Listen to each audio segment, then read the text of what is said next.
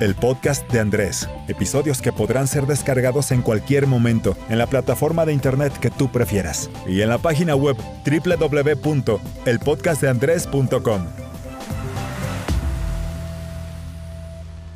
3, 2, 1, grabando. Desde la ciudad de Nueva York, en Estados Unidos, Andrés discutió con compañeros migrantes sobre la importancia de garantizar los derechos migratorios de la comunidad ecuatoriana en Estados Unidos, la urgencia de facilitar los servicios consulares con eficiencia y la nostalgia que produce la lejanía de estar donde uno nació. Bueno, muy buenas tardes a todos a todas. Gracias por estar aquí. Estamos en el podcast de Andrés donde conversamos sobre asuntos de relevancia nacional para nuestro país, para el mundo, eh, de una forma más relajada, más ligera, entendiendo a profundidad la temática que estamos abordando. Hoy vamos a comenzar esta charla con Manny Guamán. ¿Cómo estás, Manny? Bien, gracias. Mi nombre real, Manuel Guamán, pero ya tú sabes que aquí pues uno se minimiza el nombre por lo menos. Muchas gracias, Andrés, por venir a visitarnos y qué gusto y dándote fuerzas desde aquí para llegar a la presidencia. Muchas gracias, Andrés. Sí, se siente súper chévere, a pesar de estar lejos de Ecuador, sentirse en casa, ¿no? Con todos los compañeros, con los amigos. Manny Guamán migró junto a su esposa desde la provincia de Cañar a los Estados Unidos en el año de 1999 tuvo que dejar a su primer hijo encargado a su madre y desde ese momento no han podido reencontrarse hasta la fecha. Manny es el propietario de una empresa de construcción y al mismo tiempo es activista por los derechos de los migrantes. Su aspiración recurrente ha sido regresar al Ecuador y poder ver a su hijo. Así este, es. Manny, cuéntanos, eh, ¿cómo fue el, eh, el domingo 7 de febrero acá? ¿Cómo estuvo el proceso de votación? New Jersey. ¿Cuánta gente estaba esperando en la fila? ¿Cómo fue esa dinámica? Fíjate que eh, yo participé en la mesa, como todos los años electorales, bueno, desde que, desde que se pudo, desde que los migrantes podemos participar aquí, siempre hemos estado participando en la mesa o de vedor, lo que sea, pero siempre he estado en la mesa. Y fíjate que, bueno, eh, por primera vez se sentían esas salas tan vacías y aquí están muchos de los, que las personas que, que vieron eso, ¿no? Pero al mismo tiempo, o sea, el patriotismo de la gente se veía allá afuera, nos mandaron videos porque nosotros estuvimos en la mesa y allá afuera, eh, o sea, habían cuadras de gente bajo una, un clima terrible.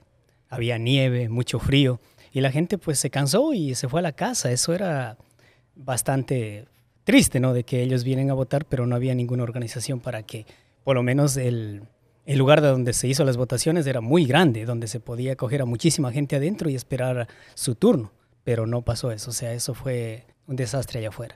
Así que, pero bueno, con todo y eso hay mucha gente que vino a votar y vino a pues hacer democracia desde el exterior.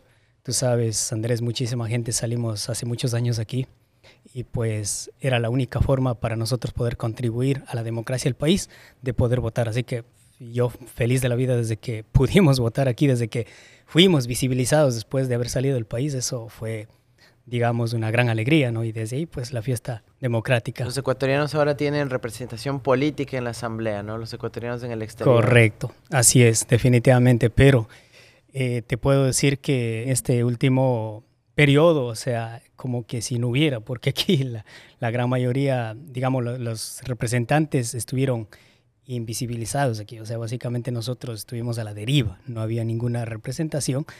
Y de hecho, nosotros votamos justamente para que se resuelvan muchos problemas de los migrantes en relación al país, en relación a nuestras, a nuestras familias. Y como, como eh, tú sabes que yo pues dejé el país hace muchos años. Eh, en, el peor, en la peor época de la historia ¿no? del país, en el 99, me acuerdo que salí eh, en un en un mes de febrero, o sea, ahora como estas fechas. Y pues llegué en este país como en un julio del 99. Yo me acuerdo que cuando venía en el camino, escuchaba las noticias ya en México, donde ahí recibí la noticia que ya no tenemos el sucre, donde nos dolarizaron. Y eso fue una tristeza tras tristeza, ¿no? o sea, después de dejar el país. Eh, podemos abordar un poco más de cómo cuando yo dejé a mi familia, eso fue lo más duro también. Eh, pues, y haciendo patria desde aquí, pero definitivamente a lo que voy, no, no me quiero victimizar, a lo que voy, Andrés, que tú estás ahora en la, de candidato a la, a la presidencia y tenemos mucha fe de que regresen las políticas buenas para ayudar a los migrantes, pero para que no pasen tragedias como el mío. De alguna forma yo ya lo superé, de alguna forma ya lo hemos superado ese dolor, pero más o menos para que no pase lo mismo a nuestros, a nuestros migrantes nuevos, ¿no? Eh, que, que, están viniendo, que está pasando otra vez. Eh, por lo menos lo mío fue algo, algo doloroso, pero le digo, como le, eh, como le digo, este, estoy contando para que no pase a nuestros nuevos migrantes, que tuve que dejar a mi hijo de apenas un año, un año, dos meses, en los, en los brazos de mi madre. Eh, eso fue hace 22 años ya, y porque yo estoy aquí casi 23 años. Y durante esa época que estoy, eh, no he podido moverme de este país, y pues he visto ir a mi madre desde lejos, desde aquí. No he podido despedir a mamá. Y son cosas más dolorosas, ¿no? Y se abre, se abre una oportunidad, querido sí. Eh, ahora anhelo ver a mi hijo, pero ya no lo voy a ver de dos, de dos años, ¿no? Tú sabes. Así que esperemos que esas tragedias no pasen y que trabajemos duro para que no siga pasando esas tragedias. Por eso estamos aquí, para evitar más tragedias, para que no haya tanto dolor, para que los hermanos ecuatorianos puedan siempre poder retornar a su casa, a su hogar, y que mientras estén aquí sigan garantizándose sus derechos. Esa es nuestra misión, Edith, trabajar por los derechos de los migrantes también. Edith Poalacín dejó el país en 1990. Edith es activista de los derechos de los migrantes. Su trabajo se centra en la organización de la comunidad migrante alrededor de sus derechos humanos, políticos y culturales, oficio que le ha hecho merecedora de múltiples reconocimientos. Edith, hablábamos de los derechos humanos de los migrantes. ¿Qué puede hacer un gobierno para que se respeten los derechos humanos de los ecuatorianos en el exterior?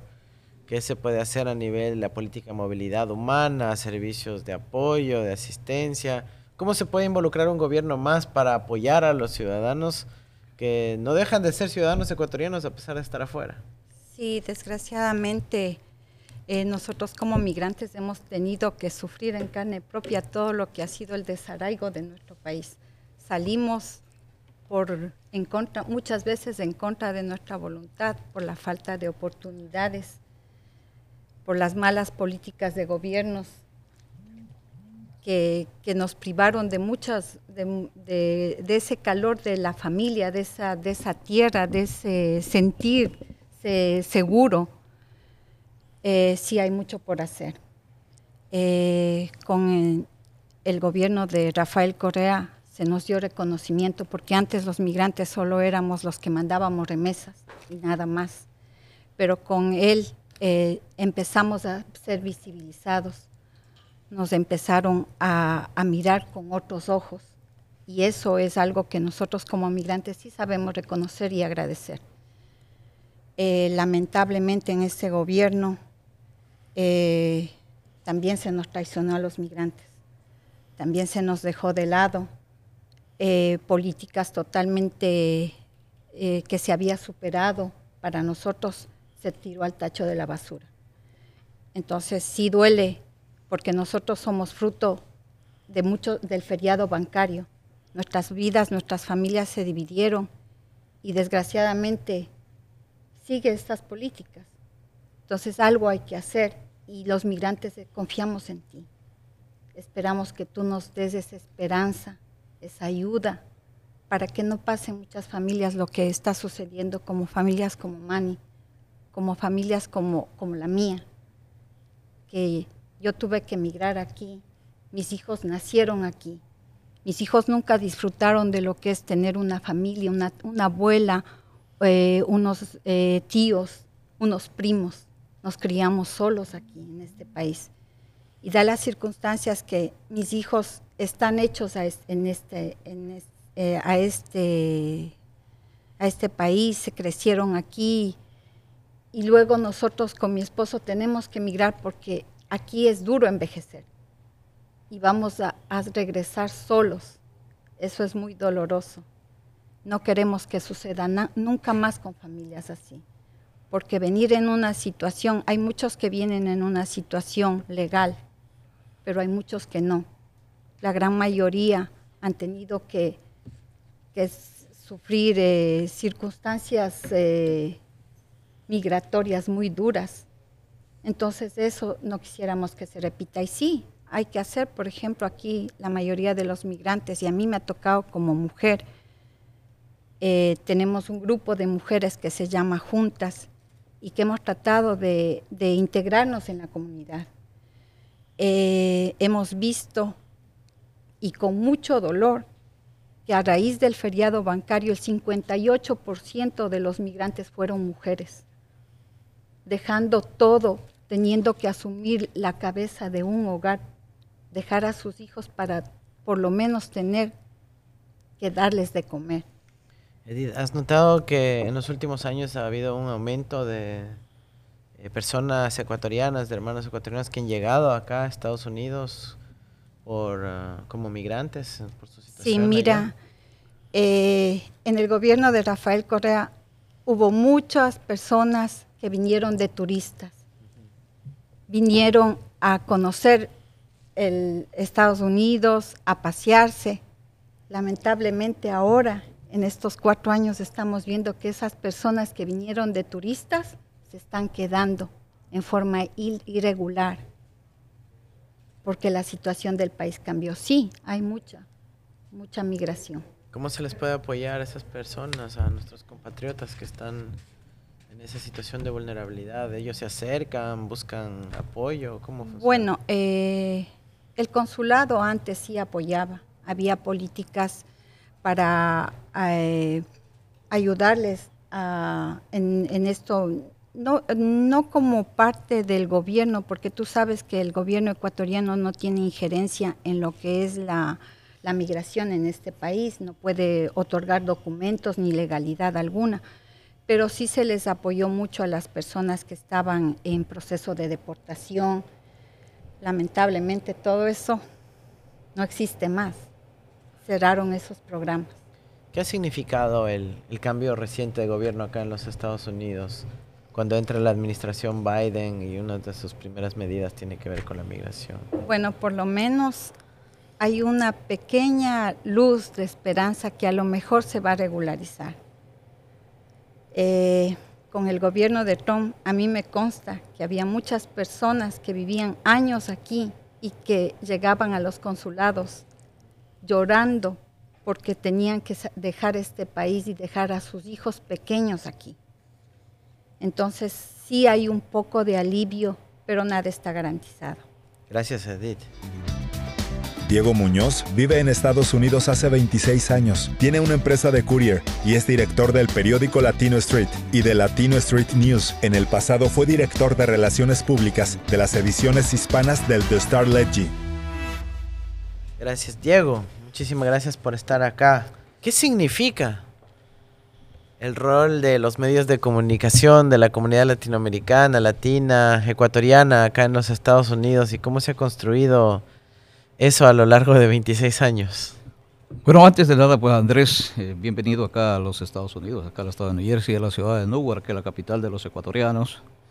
Hay un gran conglomerado acá y sobre todo en el estado de New Jersey, que es la segunda potencia, el segundo lugar donde reside el mayor número de ecuatorianos.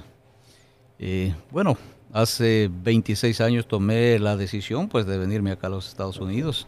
Empecé como toda, como cualquier persona también, pues como llegamos todos, trabajando en distintos trabajos como es en, construcción de ventanas, en recycle. Luego pusimos una empresa de, de servicio ejecutivo de taxi o car service que se llama acá, para posteriormente, pues en, en, los años 2000, integrarme ya a los medios de comunicación. ¿Qué temáticas se abordan a través de los medios de comunicación? ¿Cuáles son las principales preocupaciones de la comunidad hispana y ecuatoriana? los servicios que pueden brindarse, eh, los eh, derechos o las conquistas que obtiene sobre todo la comunidad indocumentada, que es la gran mayoría de nuestros países hispanos. Por ejemplo, acá, si bien es cierto que en los Estados Unidos hay un gran número de personas que están legalmente ya eh, con su estatus regularizado en los Estados Unidos, pero la mayoría es la que está afectada, que se encuentran de manera ilegal, lo que se dice, pues indocumentada. y bueno, por intermedio de los medios de comunicación estamos dando a conocer diariamente o semanalmente. Ya se ha conseguido, por ejemplo, eh, que se otorgue la, ley, la licencia de conducir para indocumentados, que a partir del primero de, mayo ya estarán los indocumentados obteniendo una licencia de conducir acá en el estado de New Jersey. Igualmente han conseguido en Nueva York y en, y en, otros estados, son como 14, 15 estados acá en la Unión Americana que ya pueden los indocumentados conseguir una licencia. Pero vamos en el caso de New Jersey. También, por ejemplo, acá el gobernador de New Jersey, Phil Murphy, hace pocos meses firmó la ley para que también puedan los indocumentados sacar una eh, licencia ocupacional o un oficio, por ejemplo, en este caso a los que peluqueros, a los eh, eh, terapeutas, a los que hacen real estate, para brokers de seguros y en sí, una, son más de 200 licencias ocupacionales que pueden los indocumentados ahora ya aplicar. Incluso los mismos eh, eh, arquitectos o, odontólogos pueden aplicar para esta licencia para sacar algo similar a, la profesión que han tenido en Ecuador. ¿no? ¿Cómo, ¿Cómo lograr que esta gran participación que hay en los distintos sectores económicos se refleje en el poder político de New Jersey, de las distintas ciudades, de los counties? Sí, eh, eh, bueno, eh, se ha visto ya la participación. La comunidad ecuatoriana está aquí participando activamente en la política también de los Estados Unidos. Tal es el caso, por ejemplo, en el Newark, por ejemplo. tenemos acá en la alcaldía, estamos ya cinco comisionados de la Comisión de Asuntos Hispanos, que estamos formando parte pues, de ese equipo para impulsar pues el desarrollo de, la ciudad. Por ejemplo, en el estado de New Jersey tenemos una asambleísta que es Gabriela Mosquera, que es ecuatoriana. Y así sucesivamente, o sea, gente que está acá triunfando también políticamente. Y también pues es el interés que ponen ellos aquí. Pero desgraciadamente, por el, la falta quizás de, de promoción mismo del Consejo Nacional Electoral, nuestra comunidad ecuatoriana muchos desconocen de los procesos electorales, incluso que tenemos acá en el exterior, y no pueden participar ni como electores, ni tampoco pues, eh, ven también a veces un cambio importismo de querer participar por las malas políticas de Estado que han existido en la política ecuatoriana. Llegó una, una consulta. Cuando eh, a veces vemos en los medios de comunicación en el Ecuador declaraciones de banqueros que hablan sobre la dolarización y, y al mismo tiempo vemos como día a día y seguramente muchos de quienes contratan publicidad en los medios eh, que tú has dirigido, eh, son empresas que envían remesas al, al, Ecuador o que tratan de promocionar los servicios para enviar remesas al Ecuador. Y ha sido uno de los vínculos económicos entre nuestra comunidad de ecuatorianos en el exterior y el territorio nacional.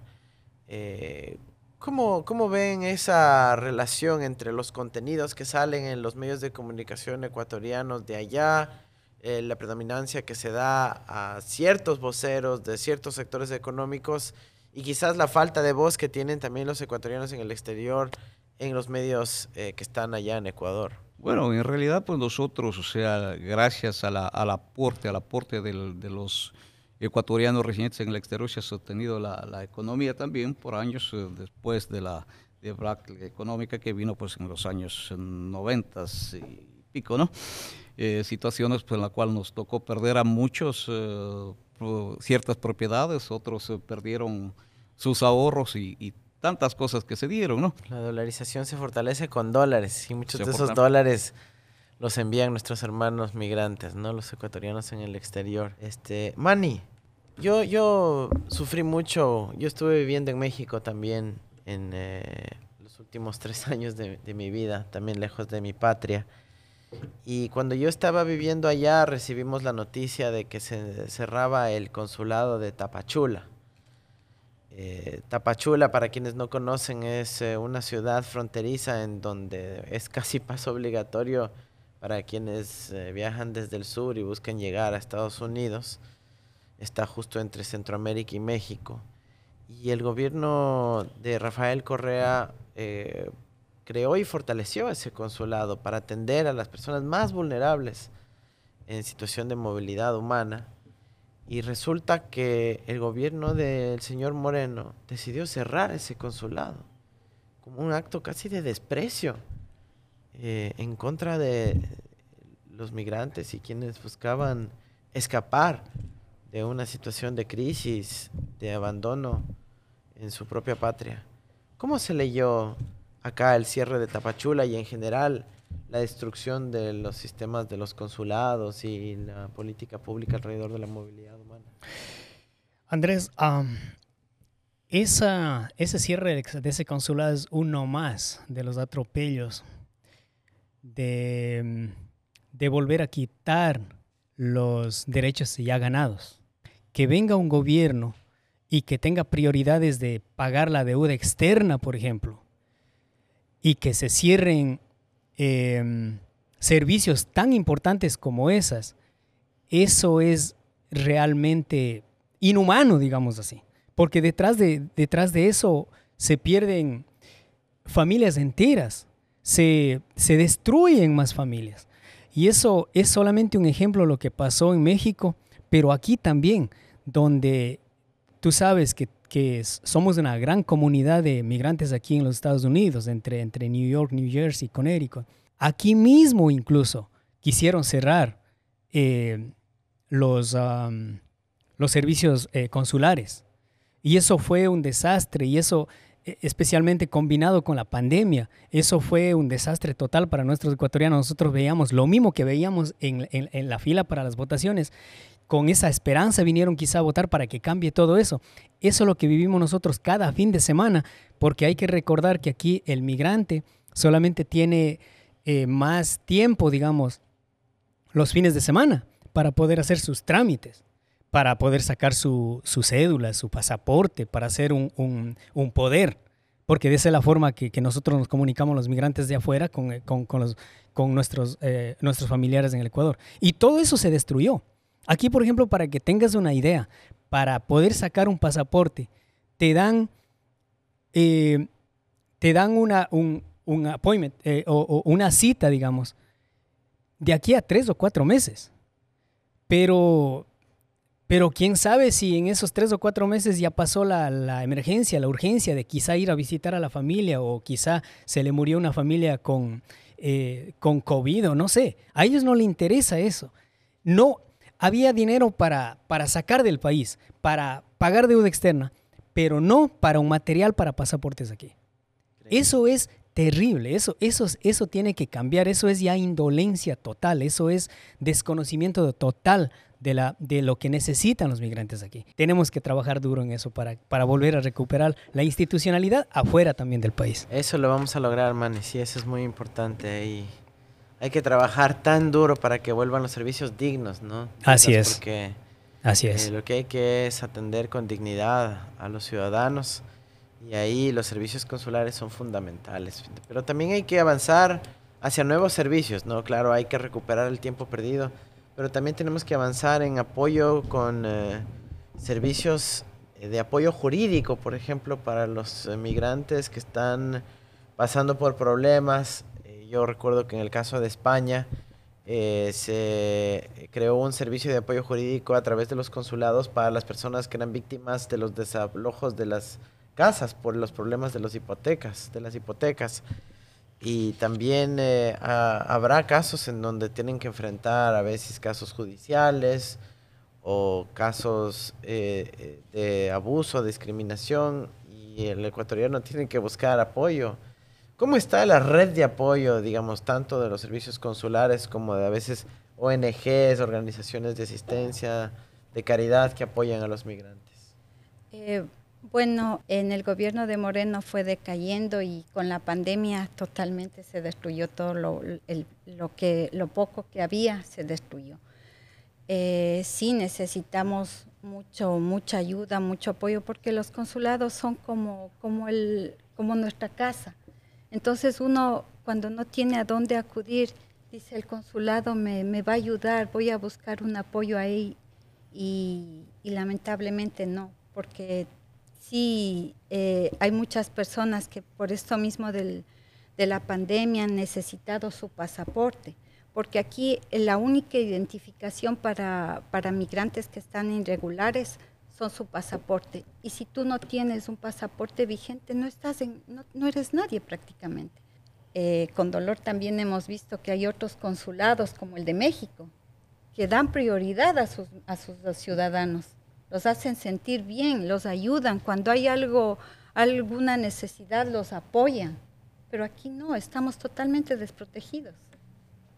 Diego, ¿cuáles serían esos tres o cuatro puntos clave de política pública que permitan eh, facilitar las relaciones entre la comunidad hispana y ecuatoriana acá en Estados Unidos con el territorio ecuatoriano. No sé si tienen que ver con temas educativos, culturales, de seguridad social, de trabajo. ¿Qué, qué elementos claves de política pública? Bueno, o sea, el, gobierno del Ecuador tiene, que considerar que aquí habemos en los Estados Unidos cerca de dos millones de inmigrantes y que la mayoría están irregulares o indocumentados y que son olvidados completamente por los servicios. Por ejemplo, anteriormente aquí teníamos, tenemos aquí una oficina comercial del Ecuador. Funciona en Manhattan, pero es únicamente de escritorio porque uno quiere hacer, o los, emprendedores, o quiere, quiere, introducir acá productos ecuatorianos, únicamente les dicen, bueno, vaya a la página web y ahí está la información cuando ellos deben agruparlos, quizás sea en Ecuador, los emprendedores y darle la ayuda para que logren introducir acá el mercado. Acá hay las, puertas abiertas de parte, por ejemplo, de las cámaras de comercio hispana, de parte de las eh, municipalidades, por ejemplo, aquí en Núñez hay una gran apertura acá de parte del alcalde, de la administración municipal, pues por otra parte, por ejemplo, aquí anteriormente había incluso la Defensoría del Pueblo, que me que ya retiraron la Defensoría del Pueblo, estamos sin Defensoría del Pueblo. Por otra parte, otra política de Estado que puede ser eh, también pues para ayudar a los inmigrantes acá, eh, tener convenios con las escuelas de leyes de derecho para que ellos puedan encargarse de defender a nuestros eh, hermanos están en estatus irregular cuando caen en migración, pues sí, porque desafortunadamente como no hay orientación, no contestan ni los consulados los teléfonos, no hay quien atienda, a veces somos víctimas los, las personas de caer con abogados inescrupulosos que se aprovechan de la circunstancia, pues y, y se cometen grandes estafas y más bien lo que han conducido es a una deportación fácil de nuestros hermanos ecuatorianos. Muchas gracias a todos por esta conversación. Yo creo que hay tantas lecciones que sacamos de, esta conversa, ¿no? La importancia de los servicios consulares para dar dignidad a la gente, la importancia de tener buenas políticas públicas en el Ecuador para evitar que el, el problema de la migración y la separación de las familias se profundice. Todo lo que tenemos que hacer en materia de lograr convenios para poder otorgar dignidad a las familias migrantes ya en este país y en otros destinos cuando tienen que salir del Ecuador.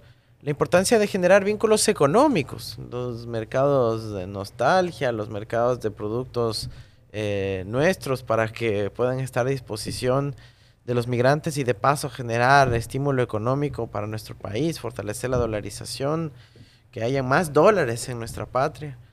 Y también eh, la, importancia de eh, tener en general una representación política, ¿no? Tanto aquí en Estados Unidos como en el Ecuador de la comunidad migrante. Porque es ahí cuando hay organización, hay tejido social y esta se ve representada en las instituciones que empiezan a cambiar las cosas. Así que ahí hay un compromiso permanente, un compromiso profundo de mi parte, más allá inclusive de mi propia historia de vida, ¿no? Que he tenido la fortuna, el dolor, la lejanía, la nostalgia, eh, también eh, el privilegio de haber vivido eh, en el exterior ya durante tres ocasiones en mi vida, ¿no? En Rusia, en Estados Unidos y también en México más recientemente. Sí. Andrés, um, algo que como futuro presidente del Ecuador sí me gustaría que lo traigas de vuelta, es algo que nos gustó muchísimo. por ejemplo, acá los ecuatorianos, todos venimos como migrantes, como dicen, con una mano adelante y otra atrás. Pero hay que ser agradecidos también las oportunidades que dan nuestros países, así como tú dices, estuviste en Rusia, por todo lado, aquí en los Estados Unidos también. hay muchas oportunidades. Los migrantes, de alguna forma, nosotros podemos ser eh, capaces de sobresalir en donde estamos y ayudar al país.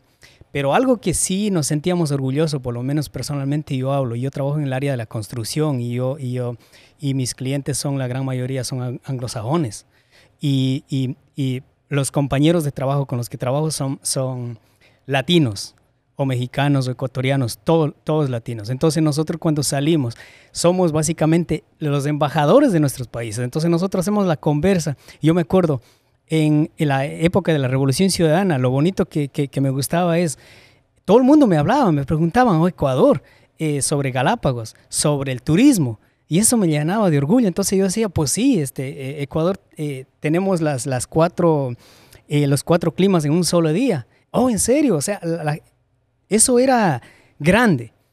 Queremos que el Ecuador vuelva una vez, una vez más a ser potencia turística, incluso potencia económica y, ¿por qué no?, potencia eh, en la ciencia con nuestros estudiantes.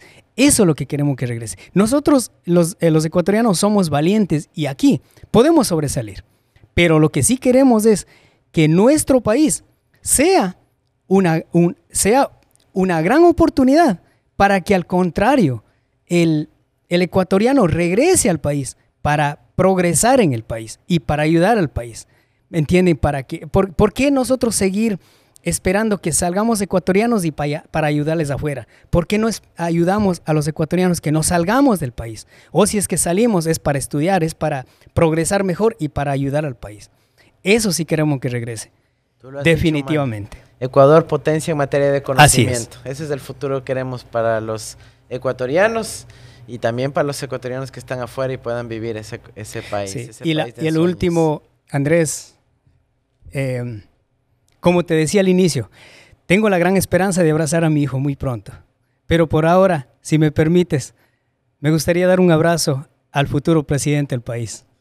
¿Me permites? Claro que sí. Gracias, Mario. Con esto dejamos concluido.